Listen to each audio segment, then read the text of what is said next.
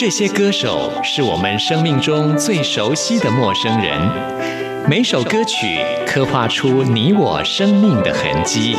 这些词曲创作人是流行音乐的莫扎特和贝多芬，每个音符谱写了你我人生的乐章。不死，在流行音乐的国度里，我们是永远的春风少年。现在就让我们用音乐陪您潇洒走一回。音乐 MIT，万象音乐始于这里。亲爱的听众朋友，大家好，欢迎收听今天的音乐 MIT，我是谭志毅。从明天开始，就有一连四天的清明假期。每年到了这个时刻呢，就有一首诗一定又要登上了热门排行榜。没错，那就是杜牧的《清明》。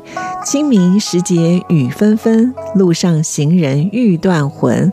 光听诗句，我觉得意境还不够。不知道听众朋友有没有想过，可以搭配什么样的音乐呢？今天志毅就要来推荐林海的《琵琶语》。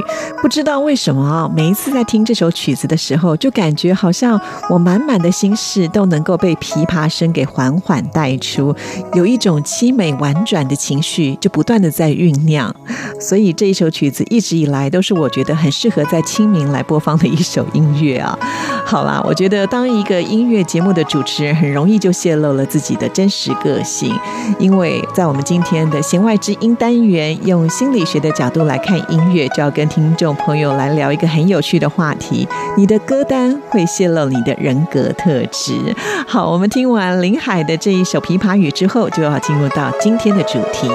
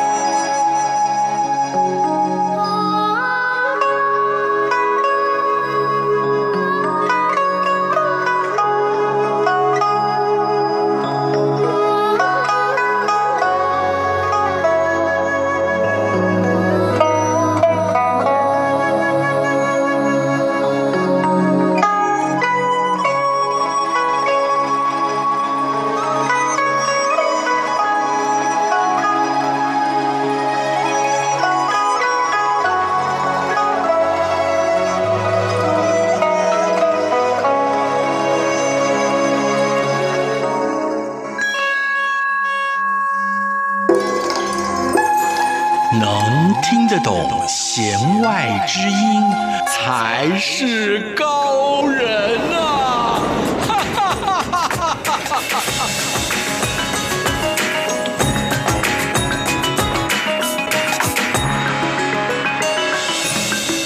在今天的弦外之音单元里呢，要跟听众朋友来聊的主题就是你的歌单会泄露出你的人格特质。相信很多人会习惯性的在手机里安排你喜欢的歌曲。今天不妨呢，就可以来检视一下，到底自己是属于哪一种人格的特质哦。为大家邀请到的来宾就是一位心理专家，中正大学犯罪防治系副教授戴胜峰老师。老师您好。志毅好，各位听众朋友，大家好。老师，我觉得这个音乐会泄露我们的秘密，对不对？没错，所以歌单其实跟照片一样，都要收好。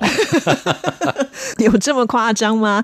但是哦，这个听音乐真的跟个性有这么直接的一个关联，好难想象哦。大家不知道有没有一种感觉，就是其实尤其在听广播的时候啊，那你听到有一些歌或有一些曲子，你就觉得很熟，然后好像那些歌特别容易进到心里头去。嗯，那有些歌就觉得奇怪，跟自己的耳耳朵总是好像那个音符就被挡在耳壳外面，就进不去啊。所以呢，其实很多的研究真的都会发现，就是说，呃，某一些人格特质的人，的确比较会倾向于去喜欢听某一些音乐。好，那这种音乐风格跟人格特质的搭配，一直以来也都是我们有一门学问叫做知觉心理学跟感情心理学啊。这两种心理学在研究的时候很有趣的一个主题。哇，原来心理学的范围真的这么的广啊！那老师可不可以用简单的例子来告诉我们，这之间到底有什么样？的影响呢？嗯，我想各位听众朋友，也许您上班的这个办公室里面，像我以前上班的时候，办公室也会放音乐，但我那时候就很奇怪，同样的轻音乐出来，就会让。不同的人有不同的工作习惯。以我来讲，其实我是一个急性子的人，我性子真的很急，然后呢也会想赶快把事情弄好。所以当你放轻音乐，我整个就涣散掉了，然后就不知道晃到哪里去，就跟着那个音乐的感觉就晃走了。然后或者有人很喜欢听那种，比方像是什么绿钢琴啊，叮叮叮的，那对我就没没效。我很喜欢听像什么一些比较激昂的交响乐里的序曲类的这种，biang biang biang biang biang，快一点。对对对，那我打字就越打越快，那我的思考就越来越顺畅。但是另外呢，也有一个部门的朋友，那我还记得另外那个部门，他就很喜欢听爵士音乐，他就觉得爵士音乐呢。偶尔拖个拍子，能够让他在很紧张的情绪中间放开一些来。那我们会知道呢，哎，有时候爵士音乐通常会有那种比较不和谐的和音的时候，他会觉得，哎，这种时候会让他有创意、有灵感。所以其实我们会发现呢，呃，不同的音乐风格。总其上来讲，呃，我们大概就以旋律的规则性来看，我们会发现呢，越需要去精准来去面对你的，比方说，呃，类似像是工程师、城市设计这些部分的朋友的话呢，他的精准性要比较高的话，那这时候他就比较不适合那些会拖拍的音乐，或者是会比较空灵的，或者是后半段会有个尾音这种型的音乐，他可能就会觉得不能符合他的工作节奏。那相反的，创作性一点的，或者就是说，呃，比比较是属于那种灵感启发式的工作，通常这些人格特质比较强的朋友，就会比较喜欢乐风自由一点的啊。那甚至呢，就是说不和谐的声音，对他们来讲，可能都是哎，会觉得好有趣。那另外一个部分的话，就会觉得这些不和谐的声音好刺耳、好吵，会让我分心。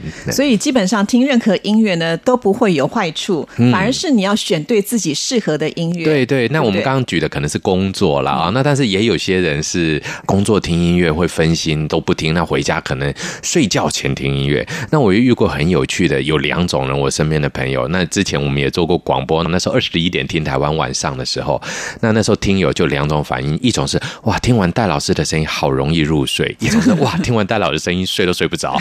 我不是同一个人吗？为什么会有两种不同的反应哦？那所以其实我们就会发现，比方说，呃，当您今天在听广播的时候，有些人需要有人的声音这一块才能入睡，所以他可。能需要的就是呃谈话性的节目，或者是一些具有歌词演唱的这些音乐，他才能入睡。有些朋友就不能有人的声音掺杂在里面啊，那他就必须要是音乐网型的这样子的一个节目。等于就是说，每个人在挑选音乐的过程中，除了他个人的喜好以外，更彰显出很多他的行为习惯。而这种行为习惯呢，在我们心理学上来讲，就叫做人格的表现。是，所以呢，我觉得今天这个单元就是让我们听众朋友来检视一下你自己。你可能是属于什么样类型的人，将来你在选择正确的音乐，我相信对很多事情都会事半功倍了，对不对？好，那老师，我们知道音乐它的分类非常非常多，很好，我们今天搞不好这一集都讲不完。绝对讲不完。是，对对。对那我们今天先挑几个音乐风格跟听众朋友来介绍一下。嗯。那首先我们要来介绍的是，呃，我们先看的这一个呢，对大家来讲，呃，有一个叫做蓝调音乐。哦，蓝调，嗯嗯，大家感觉蓝调像什么样的感觉？我觉得蓝调的话，它比起爵士来讲，嗯虽然也有自由的部分，但它有一些规律，就是有些比如说它的旋律要怎么走，其实它是有一定的模式。好像比较能够被预测出来。对对对哦虽然说这些蓝调音乐当然也是从呃欧美流行过来的哦，在我们东方文化里面，一开始这样子的一个呈现比较少一点，但它呈现出的一个相对规律性来讲啊、哦，所以呢，其实呢我们会发现，喜欢这种蓝调旋律的这些朋友们，通常他都会有一个比较偏高的自我控制需求，也就是说，这个人的自控能力还不错。可是自控能力应该也有所谓的等级啊，所以老师，你的自控能力的一个定义是什么呢？我举个最白话文的，不用闹钟早上就会起床，这个可能这个不容易 这不容易啊。或者呢，呃，你的一生就是属于起床关闹钟的那个人哇啊、就是永远不准让闹钟醒的那种的哈。闹钟还没醒你就醒来的，这种嗯自我控制能力比较强。或者比方说啊，我们今天也许是十一点录音，那你可能十点半到录音间啊，你可能八点上课，你可能七点五十分就会到教室准备。感觉到很匆忙的那对。对对，如果每天都这样做，或者你提早一两周跟我敲行程，都可以做得很好。但是这种人怕一件事情，就像蓝调音乐一样，就怕什么东西？如果中间有个拖拍，好像后面全乱了一样，哦和谐就不见。所以这种自我控制性格比较强的朋友，他们对于外在变化的应变力就会显得局促一点。嗯，有时候会怕，有时候会觉得。不要这样好不好？先按照原来的方法，我们先走走看。如果走不下去，给我一点思考时间，我再来想下一步该怎么做。所以我们会发现，自我控制个性在这个部分是一个蛮有趣的，在这个音乐上面。那另外也有一些研究提到哦，那喜欢蓝调音乐的朋友们呢，他们基本上很容易相处。外向性跟内向性是很平和的。那我们知道，外向性跟内向性基本上蛮容易区分人，尤其在团体活动的时候，外向性一点的人呢，大概就是领导才能。我们会说，哎，在团体里面，大家就主约的那个，大概就是他哦，那就是总干事型的人。对，那另外会有一群朋友呢，可能就是在下面摇旗呐喊的啊，然后或者就是甚至默默坐着，永远去 KTV 永远当分母的，帮大家分钱的这一位。那其实我们会发现呢，喜欢蓝调音乐的朋友们，他两边都不强烈。但是他两边都能够当很好的平台，也就是今天很热情的这种外向性的，跟很内敛的，我们叫做冷一点的人，通常不太容易合在一起。因为啊，如果这两种人极端的放在同一个场域的时候，通常就觉得哎，好像呃双方格格不入。但是这一种平台型的人，所以蓝调音乐其实换句话来讲，也有一种平台型的人格特质，这有。点像中庸之道。对 对对对，反正我就在中间，对，然后我不特别快，不特别慢，我不特别变，但是我也接受一点点你先预告给我的变化，那你不能忽然间变，你要预告哦，好有意思哦。嗯，那我们来安排一首相对应的歌曲好了啊。其实呃，在台湾我们也有很多的一些很优秀的音乐人，是他们会把西方的音乐嗯融入在中国的传统乐器，嗯或者呢是把一些呃新的概念给呈现出来。因为现在流行所谓的跨界嘛，哈，啊对嗯整个把它融合在一起。那我们今天为大家来安排的就是钟玉凤的琵琶加上陈思明的吉他所演奏出来的蓝调音乐。哎，这真的很不一样啊，琵琶跟吉他。老师，你应该没有听过类似的，从来没有而且我们今天挑的这首曲子的曲名呢，也有东西方的味道，《茶与威士忌》。哎，会激荡出什么样的火花呢？我们现在赶紧就来听听看吧。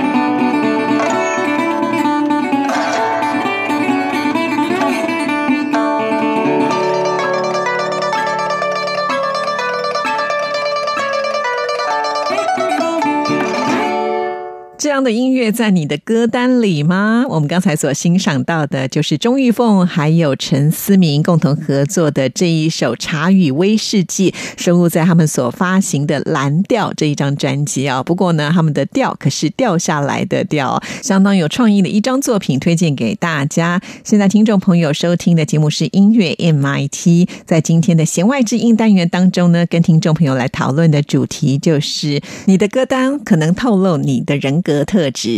那在我们今天的节目单元当中，为听众朋友邀请到的就是很懂心理学的戴胜峰老师啊。每次都透过这个心理来研究音乐，其实让我们听众朋友在听音乐之时呢，更了解你为什么想要听这个音乐。对，我觉得这个很重要，就是听音乐这件事情哈，在我们的心理学的研究里面来讲，有你喜欢听什么音乐，这是我们最常研究的。另外一个就是什么时候听，嗯，第三个就是为什么要去听。其实这些东西呢，都让我们鉴赏音乐的。行为呢，呈现出非常多样化的不一样的部分。对，有的时候我就觉得可以透过音乐来认识自己了。可以耶，对不对？没错，没错。为什么会听这些音乐呢？都是有道理的。嗯，那我们刚才介绍的是蓝调，那接下来呢？呃，既然蓝调，我们下一个就会来谈谈爵士，好不好？好。其实应该是从美国的黑人这个部分哦，当然他们一种相对来讲自由释放的、根本不具控制性的这种音乐哦，我就觉得爵士很有趣哈。就是在我们身边的朋友里面，喜欢爵士跟不喜欢爵士的人。保证是五十五十，喜欢的永远不知道你为什么不喜欢，不喜欢的有没有奇怪这种东西，你为什么要喜欢？好像很难沟通，好像很难说大家聊一聊哦，发现中间的奥妙好坏，好像大家都找不到，所以我们就会发现这种音乐呢，其实本身来讲，它就必须要有一个很明显的判断性，嗯，也就是说呢，哎，你喜欢跟不喜欢这件事情，你必须要有一个很直观的这个行为。那所以呢，也很意外、很有趣的，在心理学的研究里面就发现，的确没有错，喜欢爵士。音乐的朋友们，他们往往直观性都非常的强。那什么是直观性呢？举个例子来讲，就像今天的气温二十五度，二十五度其实是一个非常怪异的气温。就像我在上课的时候也一样啊，上课同一个空间里面，大家的温度都一样，但是就会尤其像这种春天或秋天交界的时候，有的同学穿吊嘎，有的同学穿翻领毛衣，就觉得好奇特。为什么同一个时空大家都一模一样啊？为什么会这样子啊？所以其实呢，爵士音乐的喜好靠着，他们对于这些感官刺激的寻求会非常的强烈。其实，感官刺激的寻求是一个人很重要、很重要的特质哦。呃，之前你有没有想过，当你想到爵士音乐，你会想到什么吃的或喝的？咖啡或者是酒？对，那咖啡跟酒，其实换句话来说哈，它里面的酒精，嗯，跟里面的咖啡因，它其实是一种叫做成瘾物质。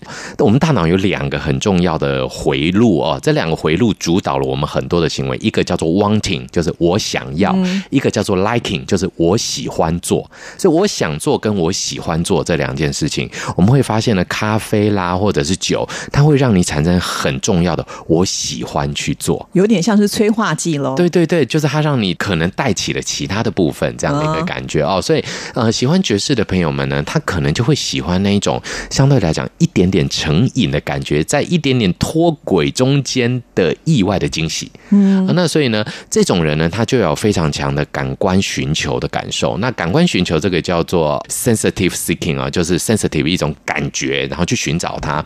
那这些人的特性，通常他相对喜欢。重一点口味的东西，他会喜欢刺激一点点的行为反应。他觉得不舒服也可以有，但是你要立即的，不能让我等太久。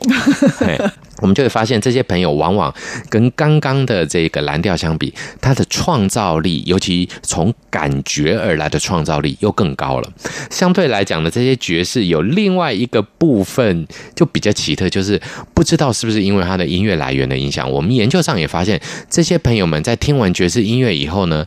会有失落感啊？为什么？刚刚不是已经有了自由奔放的感觉了？对，所以呢，会不会是掏空之后的失落？啊，好复杂哦！哎，那当然这是研究了，所以各位朋友们可能哎不会啊，我听完爵士是很精神饱满的，或者一种被喜悦充满的感觉，这当然是很好。但是研究上我们会发现，当你听完爵士以后，会有一种。意犹未尽，舍不得离开，微微的失落，一点点什么的感觉。我懂了，就好像我们常常都会说，那个快乐的时光很快就过完，比如放年假，嗯那突然要回去上班了，就还是会有点那种失落感。对，所以 比方说，像也许你今天在很棒的咖啡厅喝了很好的咖啡，听了很棒的爵士音乐，离开的时候到底是很满足、满满的走，还是有那么点舍不得的走的这种感觉？OK，那我们现在听众朋友来测验一下，听听看这样的音乐好了。今天找的这个音乐，我觉得也很棒，这也是我很喜欢的一个团体，叫做丝竹空爵士乐团。是用丝竹来弹爵士乐，嗯真的很特别吧？而且我们今天为听众朋友来安排呢，叫做《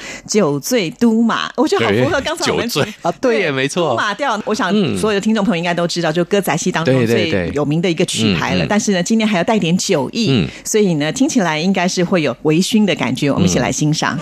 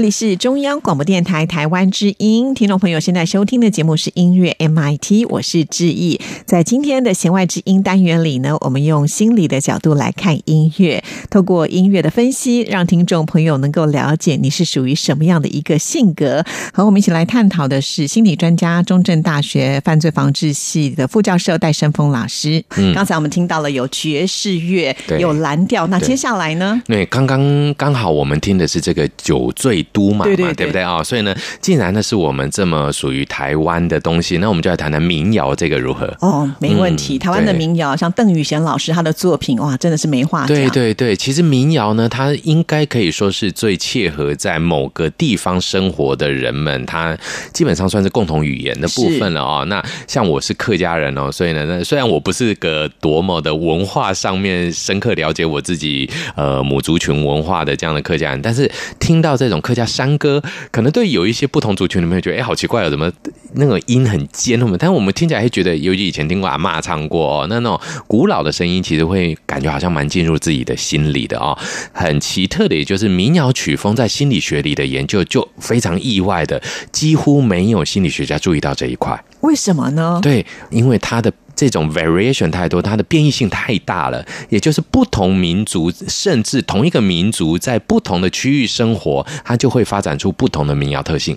嗯，哎，因为它是一个非常接地气的这一种音乐形态，这样的一个音乐形态，如果您喜欢民谣的，我们都会发现呢，这些朋友相对来讲，对于这种情感的连结非常的在意。大家都会觉得这叫做土地的音乐，不知道自己有没有听过这种说法？就是哎，这是从土地里长出来的音乐，所以呢，他会特别强调的就是专属于这里的歌。在我们心理学比较讲求这种呃大量的数据式的研究的时候，其实很难找得到共同点。但是呢，也的确发现了一些点，就是当我们喜欢民谣音乐的这些朋友们，其实他很重视的是内心的交流。嗯，那也就是说，我们通常讲我们在地一群人在一起，有些时候人不亲土亲嘛，对不对啊？像我那时候去日本留学的时候，有些时候去参加台湾人朋友的聚会，不太需要讲什么。其实你会发现，一群台湾人坐着，你只要发现哦，太好了，今天我不用讲日文了，心情就很好。或者是听到台湾讲话的那种口音，对对对对就觉得非常的亲切。对，那这种感觉其实就像是喜欢民谣的朋友们，他们心中想要去找的，一种归属感吗？对，一种呃叫做连接感，嗯。啊，那这种连接感呢，其实就是一种 connection 啊，就是说我跟你之间是不是有一些暗默的了然，就是我不讲，我也知道你喜欢这种，你也知道我喜欢这种，那就是大家不说的默契。所以我们会发现呢，喜欢民谣的朋友们呢，他们对于默契这件事情呢，拥有比较高的鉴赏能力，也有比较高的体会的感觉。那只是很可惜的，就是这些民谣哦，它是一个小众式的在地式的一个音乐风格，所以刚刚提到说没有研究价值之外，其实它在商业价值上面很容易被人家忽略掉。但是其实它是一个很珍贵的人类的一个生活文化的瑰宝，所以我们才会说呢，呃，尤其在现在这一种我们讲三 C 哦，其实三 C 是一个非常冷血的沟通方式。我不知道你是谁，你也看不到我是谁，而民谣恰恰可以补足这个冷酷的这一块。对，而且我想民谣就像刚刚戴老师说的，它其实是跟我们的生活息息相关，嗯而且是代表你自己的那一块土地。嗯因此我觉得现在有越来越多的音乐人，他们也重视到这一块。对就是说，也许我现在学了西方的作曲的技法，是或者是一种表现的方式，嗯但是他们还是会希望能够回归来诠释这些民谣的作品。对这是我近年来觉得发现有蛮多的音乐人，他们就是喜欢做一些自己家人听得懂的音乐。对，我觉得这个很重要。对对，然后呢，民谣型的音乐在融合了新的生命以后，其实它的茁壮非常的快，因为它是在我们土地长出来的。是啊、所以呢，与其花很多的时间或者很多的精神再去往西方这个部分再去吸收西方的，当那也很好，这种养分的吸收也很好，但是。总会发现呢，吸收自己土地上面的音乐养分，那种轻松感，那种跟别人共通、互相聊天的感受，透过音乐的聊天哦，那种心灵的交流，其实就是喜欢民谣这种音乐类型朋友们最大带给大家的一种感觉。真的，就像呢，我们台湾的这个民谣大师啊，邓宇贤他的作品，一直被很多的音乐家拿来不断的重新的在诠释啊，所以我觉得这个还是有它非常重的一个意义的价值在。那我们现在为听众朋友来安排是来自于桃园的一个交响乐团，他们叫做狂美交响乐团所演奏的这一首邓宇贤的作品《四季红》。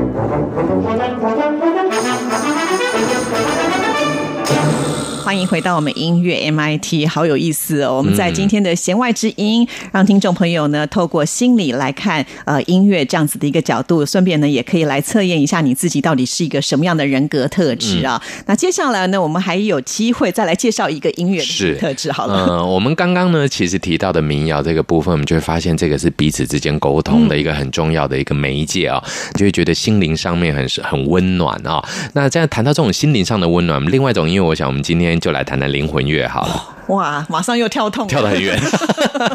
哎，可是这种很心灵上的感受嘛，是是，它本来就叫灵魂音乐嘛，对不对？所以我就觉得，事实上就是一种内心深处，他要直接的把它给挖掘出来的感觉。所以呢，灵魂音乐给人的感觉，一开始会有非常直接的感受。所以呢，我也很坦诚的讲，在我接触灵魂音乐的刚开始的时候，大概是在大学阶段的时候，那时候跟同学们也是，哎，几个喜欢音乐的朋友们，大家参加这种音乐鉴赏社，听的时候，我第一个。感觉就是也太。呛了吧，就是口味也太不能叫重，就是你也太直接的想要告诉我你想要告诉我什么了。以东方我们从小教育这种相对来讲，你要表个情表个意，都要借叙事一下。枯藤老树昏鸦小桥流水人家讲了一大圈才一个断肠人在天涯的这一种，绕了三四圈才会回到主题。那这首灵魂音乐等于就是说，你愿不愿意正视自己心里的呐喊的那种感觉？真的，因为他可能有。有来自于很多的因素，是福音音乐。对，对，早年的时候表达我的一种对于上帝或者是对于我的神的一个赞美，他当然要很直接。对，就真的是把心挖出来唱给你听啊！所以其实这种音乐风格，至少进入我心里头的这个感觉，那时候我的一开始其实蛮抗拒的，因为其实人渐渐也是戴着面具过日子，也习惯了。但是这一路成长下来，然后面具戴久了啊，当然现在我的身份叫戴老师，其实总有时候要拿下来，变成戴森风。当你变成带声风的时候，有些时候这些音乐变成能够让你内心的一些真实的部分出现的时候，它成为是一个情绪的出口。所以，我们就会发现蛮有趣的，就灵魂音乐的喜好者，通常他都会是一个有故事的人。可是谁没故事呢？也许这个有故事的人他说了，或者这个有故事的人他没说。每个人当然每个人心里都有自己的一套故事，但这个故事你讲出来，别人能不能够沟通的好，能不能让别人听得懂？透过这些音乐的呈现，让这些有故事的人能够在音乐中呢审视自己心里的小故事。我觉得这一个很多时候在研究上我们看到的就是，大家在灵魂音乐的时候，他的脑波其实是。不平静的哦，真的吗？对，反而他的脑波是不停的在做一个深度挖掘，也就是在记忆库啊，在我们脑顶的后面这个部分的时候，在记忆库那边的血流量很高，也就是它进入到你内心，就是那个记忆的最深处的地方，那血液大量的流往那个地方，让你的记忆开始活化。读书之前可以听这样的音乐，搞不好哦，对，哇，好有意思哦。所以我觉得，透过老师这样的一个分析，我们就会发现，其实不同的音乐，它真的有很多深的层面。对，你以前没有注意到，但是透过今天的这个解说之后，你下次在听音乐的时候，不妨也可以来观察一下你自己。对，其实我们会发现，就是音乐在我们的五个感官里面哦，它是一个非常原始的存在，也是我们呃听觉哦，它可以说是人类呢最早形成呃，大概在妈妈肚子里面啊，约莫四五个月的时候，听觉就完整了。那人往生之后呢，最后一个消失的也是听觉啊，所以在这个陪伴我们最长的感官过程中，听觉却很。麻烦的是，你永远关不掉你的耳朵啊！所以呢，人们很早就必须要去习惯一件事情，就是反正什么声音我都得听。嗯，我没有办法选择什么我不能听。所以呢，这时候耳朵既然没有选择权，大脑就很重要。所以大脑呢，渐渐的就会让自己去知道，哎，这个音乐我要把它放到哪个地方去。所以呢，音乐甚至可以辅助视觉，音乐甚至可以辅助嗅觉，音乐可以辅助味觉，音乐可以辅助记忆。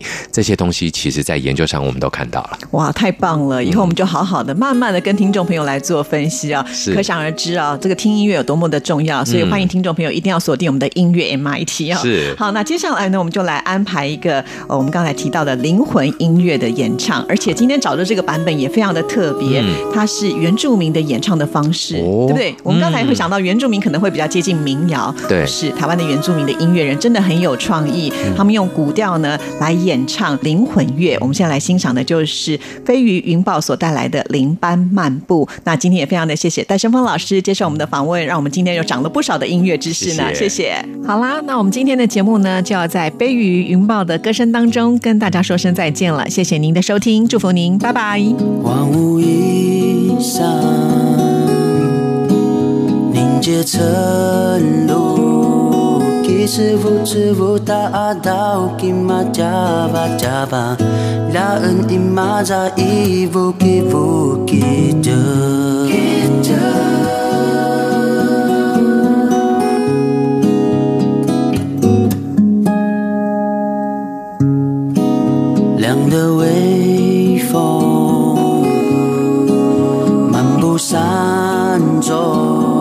Semua sibu abali tahu dina Semenala en ada mevala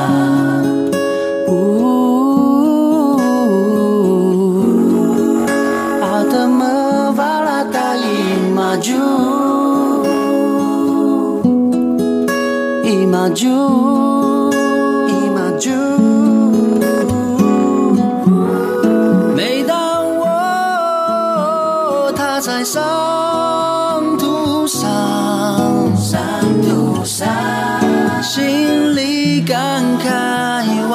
万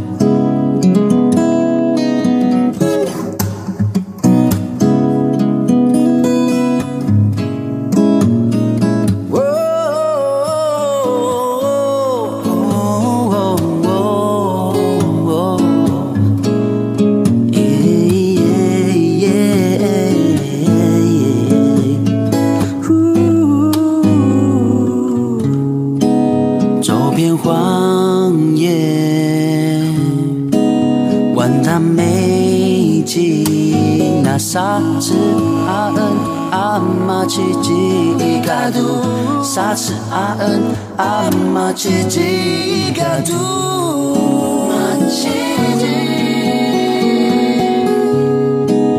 伊嘎杜。月光升起，人去也天马咪林沙晚晚安，阿嫂阿来尼马